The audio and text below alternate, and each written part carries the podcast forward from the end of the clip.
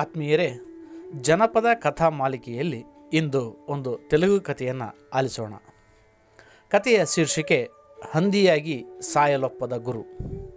ಕಥೆಯ ಶೀರ್ಷಿಕೆ, ಹಂದಿಯಾಗಿ ಸಾಯಲೊಪ್ಪದ ಗುರು.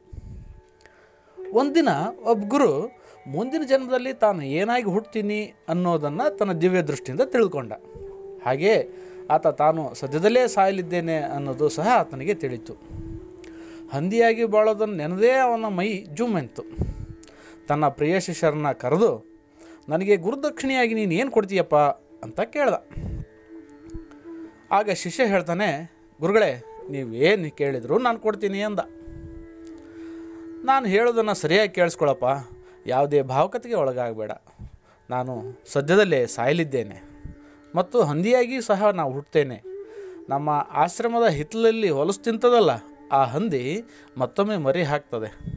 ಆಗ ಅದರ ನಾಲ್ಕನೇ ಮರಿಯಾಗಿ ನಾನು ಹುಟ್ಟುತ್ತೇನೆ ಅದರ ಹುಬ್ಬಿನ ಮೇಲೆ ಒಂದು ಮಚ್ಚೆ ಇರ್ತದೆ. ಹಾಗೆ ನೀನು ನನ್ನನ್ನು ಗುರುತಿಸ್ಬೋದು ಅಂತ ಅಲ್ಪ ವಿರಾಮ ಹಾಕಿದ. ಶಿಷ್ಯನಿಗೆ ಗುರು ಅದೇನು ಹೇಳ್ತಾನೋ ಅಂತ ತಿಳಿದೆ ಗಲಿಬಿಲಿಗೊಂಡ.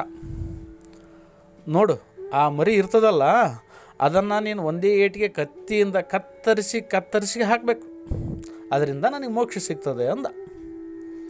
ಶಿಷ್ಯನಿಗೆ ಇದನ್ನು ಕೇಳಿ ದುಃಖ ಆಯಿತು. ಮೊದಲನೇದಾಗಿ ತನ್ನ ಗುರು ಹಂದಿ ಮರಿಯಾಗಿ ಹುಟ್ಟೋದನ್ನು ನೋಡಬೇಕು. ಎರಡನೇದಾಗಿ ತಾನು ತನ್ನ ಕೈಯಾರ ಅದನ್ನು ಕೋಲ್ಬೇಕು. ಆದರೆ ಗುರುವಿನ ಮಾತನ್ನು ಒಪ್ಕೊಳ್ಳೋದೇ ವಿಧಿ ಇಲ್ಲ. ಅವರಿಗೆ ಹಾಗೇ ಮಾಡ್ತೇನೆ ಅಂತ ಒಬ್ಬ ಮಾತು ಕೊಟ್ಟ. ಅದಾಗಿ ಮಾರನೇ ದಿನಕ್ಕೆ ಗುರು ತೀರ್ಕೊಂಡ. ಅದೇ ದಿನ ಸಂಜೆ ಹಿತ್ತಲ ಹಂದಿಯು ನಾಲ್ಕು ಮರಿಗಳನ್ನು ಹಾಕ್ತು. ಗುರುವಿನ ಮಾತನ್ನು ನೆರವೇರಿಸಲಿಕ್ಕಾಗಿ ಕತ್ತಿಯನ್ನು ಹರಿತವಾಗಿ ಇಟ್ಕೊಂಡಿದ್ದ ಶಿಷ್ಯ. ಹಂದಿ ಮರಿಗಳನ್ನು ನೋಡಲು ಹೋದ.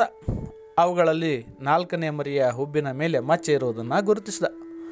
ಅದನ್ನು ಕೈಯಲ್ಲಿ ಎತ್ಕೊಂಡ. ತನ್ನ ಗುರುಗಳನ್ನು ನೆನೆಯುತ್ತಾ ಕುತ್ತಿಗೆಯನ್ನು ಕತ್ತರಿಸೋದಕ್ಕೆ ಕತ್ತಿಯನ್ನು ತೆಗೆದ. ಇನ್ನೇನು ಕತ್ತಿಯನ್ನು ಎತ್ತಿ ಹಾಕಬೇಕು? ಆಗ ನಿಲ್ಲು ಅನ್ನುವ ಧ್ವನಿಯೊಂದು ತಡೆಯಿತು. ಶಿಷ್ಯ ಗಾಬರಿಯಾದ. ಸುತ್ತಮುತ್ತಲು ನೋಡ್ದ. ಅವನಿದ್ದಲ್ಲೇ ದನಿ ಹೊರಟಿತು. ಆ ಹಂದಿ ಮರಿ ಮಾತಾಡ್ತಾ ಇತ್ತು. ನಿಲ್ಲು, ನನ್ನನ್ನು ಕೊಲ್ಲಬೇಡ ನಾನು ಹಂದಿ ಹಾಗೆ ಬದುಕಬೇಕು ಅಂದ್ಕೊಂಡಿರುವೆ. ನನ್ನನ್ನು ಕೊಲ್ಲುವಂಥದ್ದು ನಿಜ. ಆಗ ನನಗೆ ಹಂದಿಯ ಬದುಕು ಹೇಗಿರುತ್ತೆ ಎಂದು ತಿಳಿದಿರಲಿಲ್ಲ. ಈಗ ನಾನು ಅದನ್ನು ಅನುಭವಿಸಿ ತಿಳಿಯಬೇಕೆಂದಿರುವೆ. ನನ್ನನ್ನು ಬಿಟ್ಬಿಡು ಎಂದು ಹಂದಿ ಮರಿ ಶಿಷ್ಯನ ಬಳಿ ಗೋಗರೆಯಿತು.